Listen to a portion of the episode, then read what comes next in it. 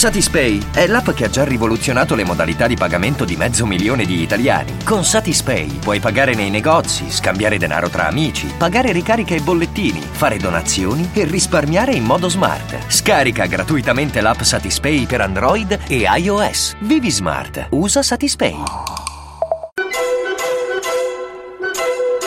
I racconti di Storiaccia di Raffaella Calandra.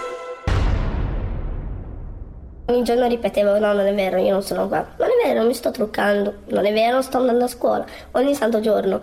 Cioè, devo ancora rendermi conto che è vero che sono qua, che sto parlando con lei, che sono libera, che non c'è nessuno che, che mi aggredisce, che mi offende. Non ti rendevi conto che era tutto vero? Temevi che ad un certo punto ti saresti svegliata e ti ritrovavi in Francia con il tuo marito? Sì.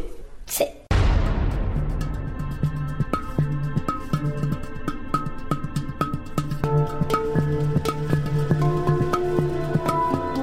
Seduta davanti allo specchio, ogni mattina Niermo, pseudonimo di una ragazzina dagli occhi grandi e l'infanzia difficile, sorride.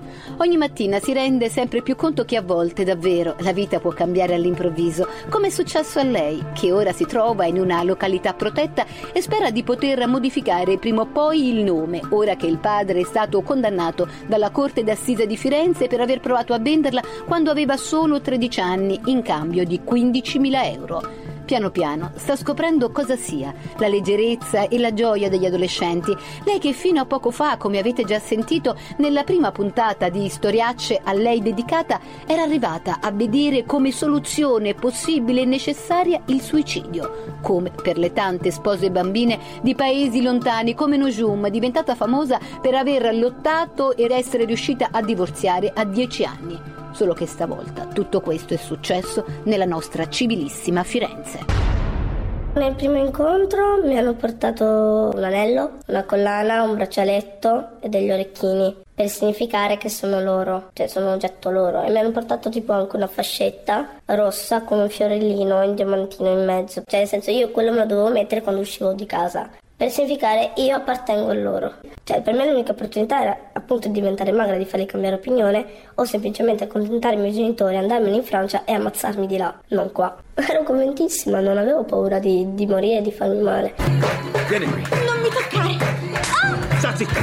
Forza, torna a casa! Piuttosto mi butto di sotto. Ah! Madre, lui mi fa male, mi fa fare le cose brutte. Lui è tuo marito, ha tutto il diritto di farlo.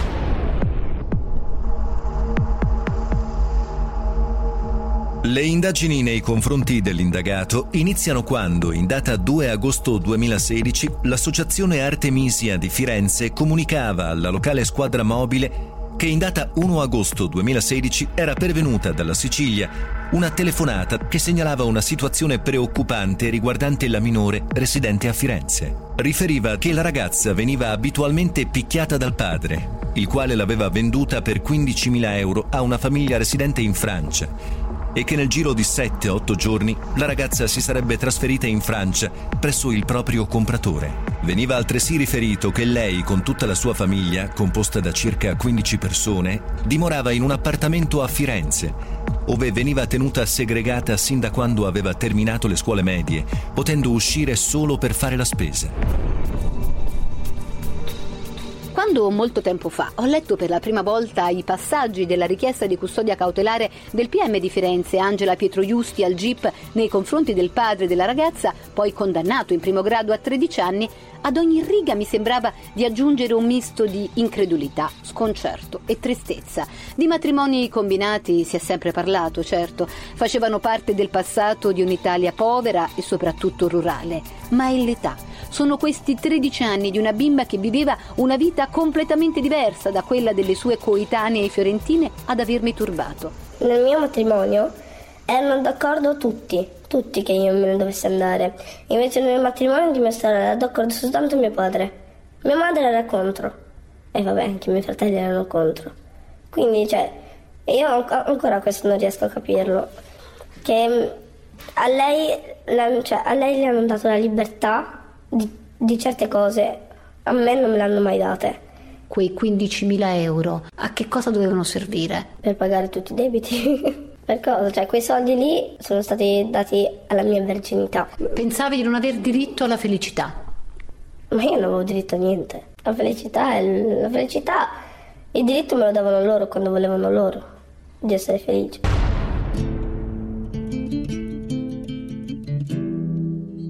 La sua felicità e la sua nuova vita se l'ha invece conquistata lei, da sola, col suo coraggio, quello di comprendere cosa desiderasse per sé, al di là delle imposizioni del padre, e il coraggio poi di raggiungere, attraverso un gioco, Clash of Clans e uno smartphone abbandonato, un ragazzo dai sentimenti sinceri dall'altra parte d'Italia. E a volte anche le storie più difficili di soprusi, violenze e sopraffazioni possono diventare delle fiabe a lieto fine. Era bello perché ogni volta che litigavo con i miei genitori, ogni volta che mi insultavano, ogni volta che dovevo scappare da mio padre, mi richiudevo sempre in bagno, sgabuzzino, e stavo lì e scherzavo, ridevo, anche se avevo le lacrime, però nel frattempo mi sfogavo perché non parlavo di me stessa, di ciò che mi stava accadendo, parlavo del gioco, parlavo dei problemi degli altri, si parlava un po' di tutto ed era bello. Ogni volta che accendevi questo gioco, Clash of Clans, tu rientravi in questa vita virtuale che però per te era come se fosse la vita, la vita vera. Sì, la mia vita vera, pensavo che fosse quella la mia vita vera. Quando lo staccavo, mi scaricavo il telefono, ero lì che dicevo... Ah. E dentro questo gioco poi hai conosciuto una persona in particolare. Sei cominciato a chattare con un ragazzo. Abbiamo creato veramente una vera famiglia perché non si parlava più del gioco ma si parlava di noi stessi, delle nostre problematiche. Io non ho mai parlato di me però.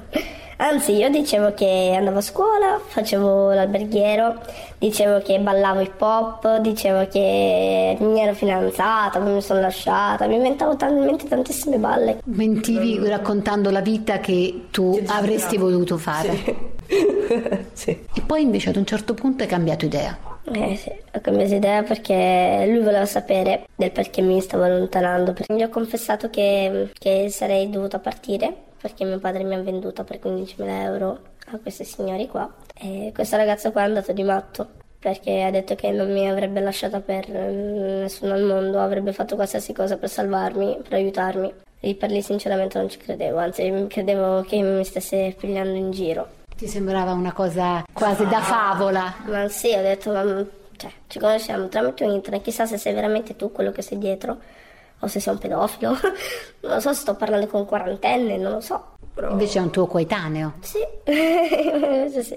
Tu gli hai voluto raccontare tutto perché avevi paura e in qualche modo cercavi aiuto o perché no. dovevi chiudere e non volevi sparire senza dargli una spiegazione? Cioè, io l'ho detto uno per svuotarmi, due perché poi alla fine ho capito che non era giusto salutare una persona senza dirgli perché realmente. Non, non pensavo che cioè lui mi, mi salvasse. E, e tu, quando tu gli hai raccontato la tua storia, lui che reazione ha avuto? Mi ha scritto perché non è che ero lì a vedere che cosa, mi ha detto che si è messo a piangere, mi ha detto che non ci può credere, ma che allo stesso tempo un po' se l'aspettava, perché, mm, perché dopo un po' gli ho detto che non è che sono veramente italiana, cioè io sono nata in Italia, sì, però i miei genitori sono stranieri e quindi ha detto che se lo immaginava mm, certe cose così, anche perché poi gli ho detto tutta la verità che non andavo a scuola, che stavo sempre a casa e tutto quanto.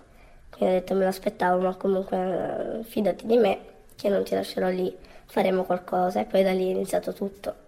Lui a quel punto, uh, insieme anche ad una cognata sì. e ad un'associazione, poi hanno presentato una denuncia ai carabinieri. Sì, inizialmente mh, mm, avevamo pensato di scappare, che lui, cioè lui doveva venire da me e scappare insieme. Però poi lui fortunatamente ha parlato con sua madre e sua madre ha detto che è una cosa pericolosa, anche perché era minorenne lui. Si è messo d'accordo con sua cognata e hanno fatto, hanno fatto la denuncia. Tutto questo è avvenuto quanto tempo prima della tua partenza per la Francia? Mancava sì, neanche un mese tutto ciò. Quindi era proprio a ridosso, quindi in qualche modo era anche una questione di giorni, no? Sì. Infatti io ogni giorno gli ripetevo guarda che manca poco, guarda che manca poco. sì, sì.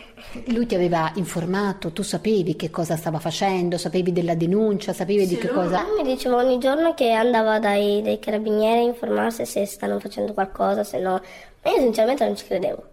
Infatti ci litigavo sempre con lui, non, non, è che andavo tanto d'accordo in quel periodo lì. Ho detto basta, mi stai soltanto mentendo, mi stai facendo perdere del tempo. Ho detto basta, ti saluto qui, sto un po' con i miei genitori, mi godo un po' questi ultimi momenti con loro. Poi invece una mattina sono arrivati i carabinieri a casa tua. Già.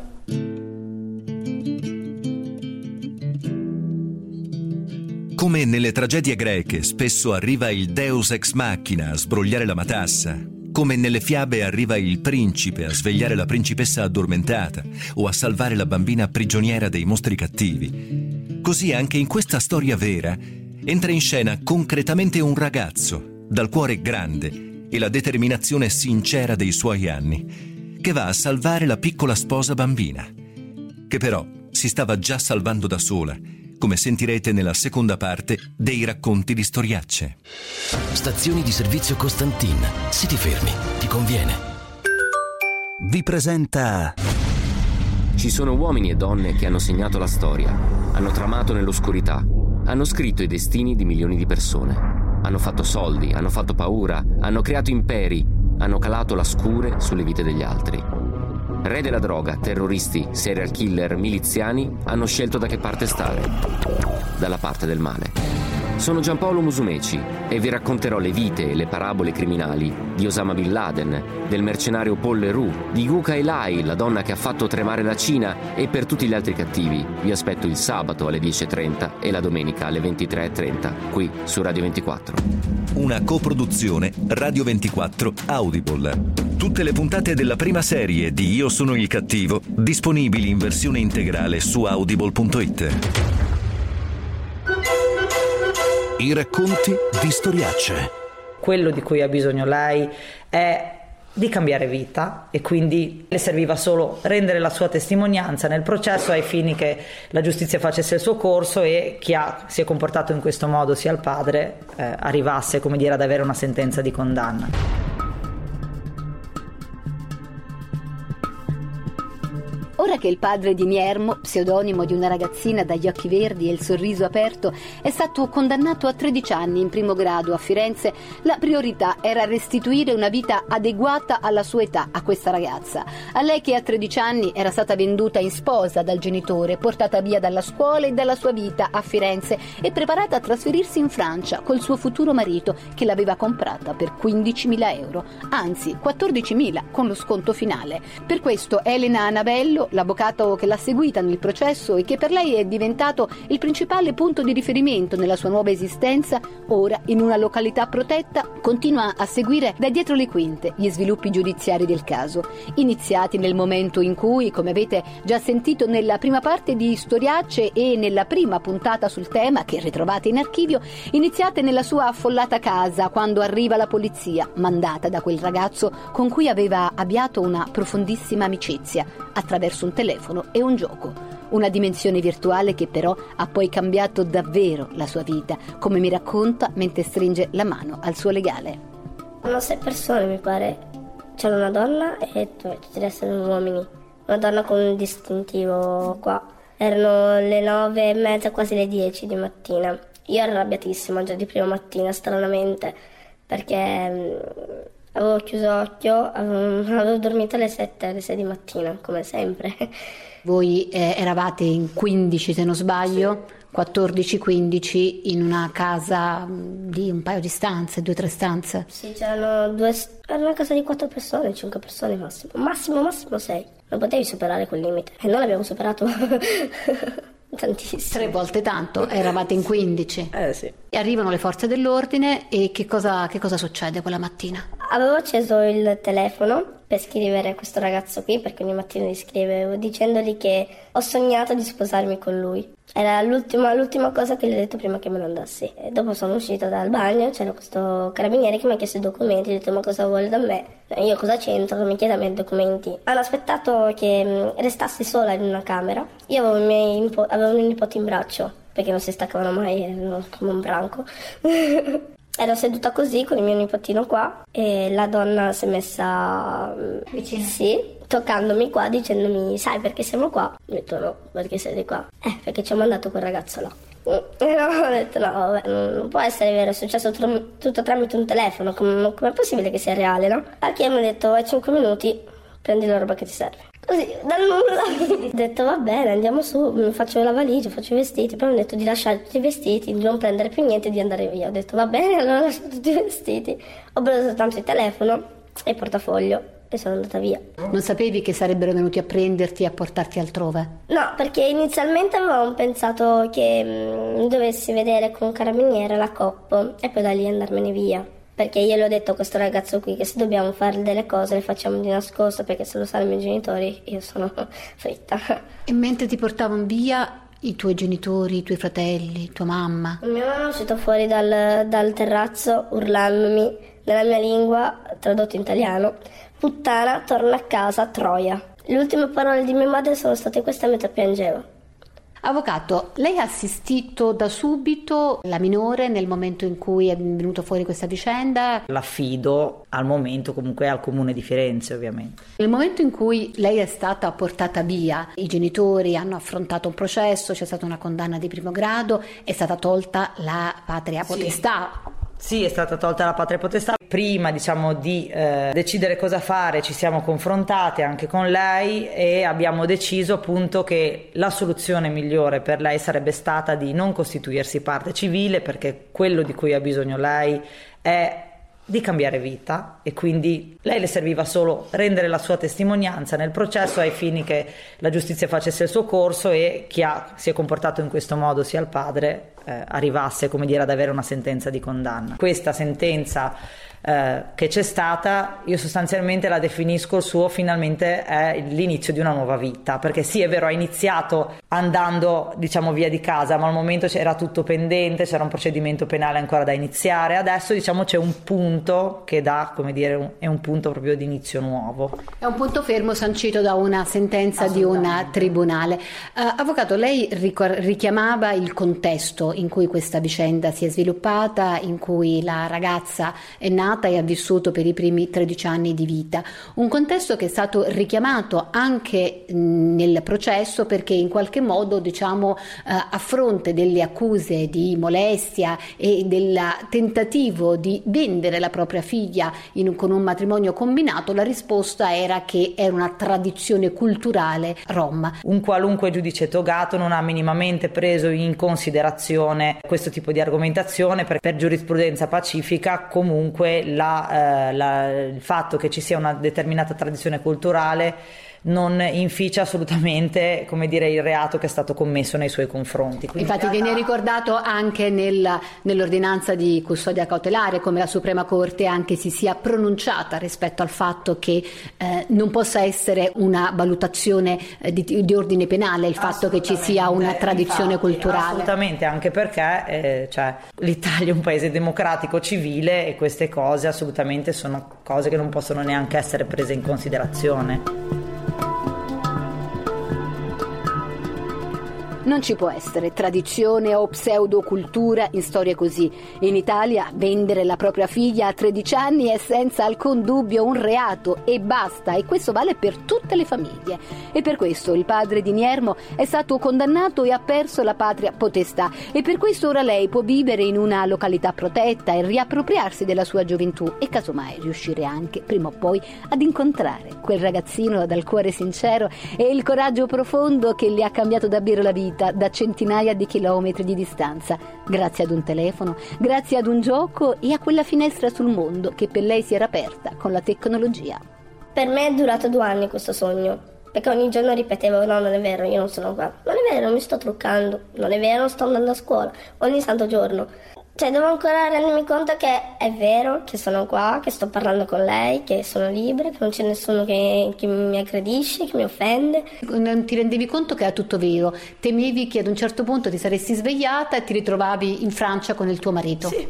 Sì. sì. Secondo me questa sì. consapevolezza potrebbe averla aiutata come dire, in tutto questo arco di tempo, perché comunque trovarsi sola ad un certo punto, prelevata da casa, senza nessuna certezza, diciamo che io che sono cresciuta in una famiglia normale, con dei genitori che mi hanno voluto bene, è una cosa molto pesante. Cioè al solo pensiero mi viene la pelle d'oca. Quindi hai vissuto un po' in questa bolla e però adesso che ti stai svegliando ti stai rendendo conto che, che è bello, no? È bello. È bello, però allo stesso tempo è brutto perché cioè, se io penso ai ragazzi della mia età, non, non vanno a pensare a tutta questa libertà che... Cioè, loro pensano di essere nati già con la libertà addosso, senza pensare che prima di loro c'era qualcuno che ha combattuto per avere la libertà che hanno oggi. Cioè, secondo me niente deve essere scontato nella vita. Qual è una piccola cosa anche che però a te ti ha fatto proprio sorridere perché era la nuova vita? La prima cosa che mi ha fatto veramente felice, felice, felice è essere tru- cioè, um, avermi truccata, cioè, nel senso stare lì davanti allo specchio e mettermi una matita, un mascara, ho detto wow, è la prima cosa che ho detto proprio. Lì ho detto ok, va bene, sono una ragazza. Sono una ragazza normale che quindi dialoga anche con il suo specchio. Sì, poi va bene naturalmente uscire senza, senza preoccupazione, soltanto dire guarda io esco, torno a quest'ora, ciao. Cioè, è bellissimo, è una cosa troppo bella, davvero.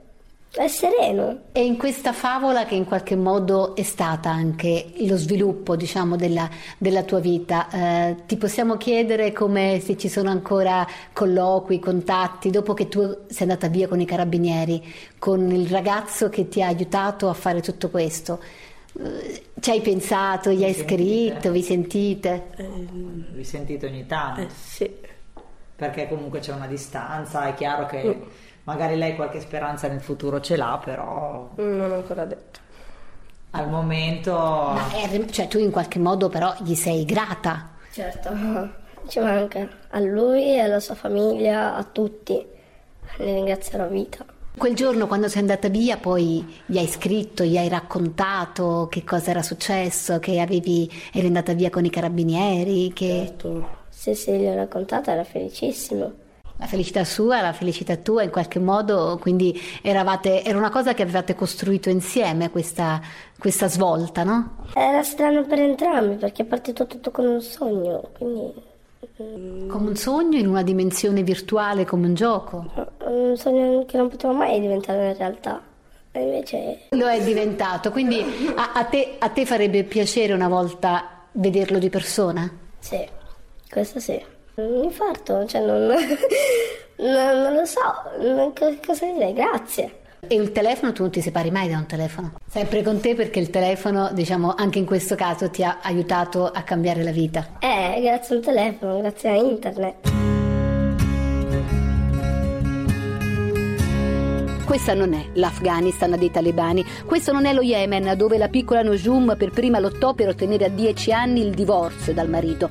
Questa è purtroppo una parte d'Italia poco nota ai più. Niermo è una ragazza oggi appena maggiorenne che è davanti a me, in carne ed ossa, e i suoi occhi ricordano ogni fotogramma di quando le successe a 13 anni. E storie così non sono confinate solo nelle tradizioni rom, ma anche in contesti nostrani al 100%.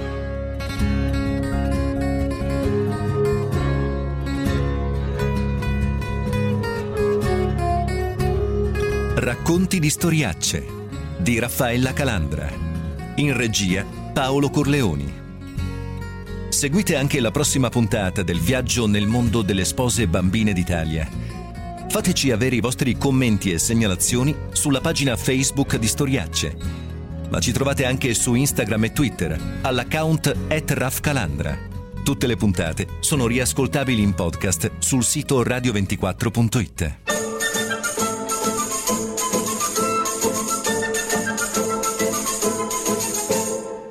Satispay è l'app che ha già rivoluzionato le modalità di pagamento di mezzo milione di italiani. Con Satispay puoi pagare nei negozi, scambiare denaro tra amici, pagare ricariche e bollettini, fare donazioni e risparmiare in modo smart. Scarica gratuitamente l'app Satispay per Android e iOS. Vivi smart. Usa Satispay.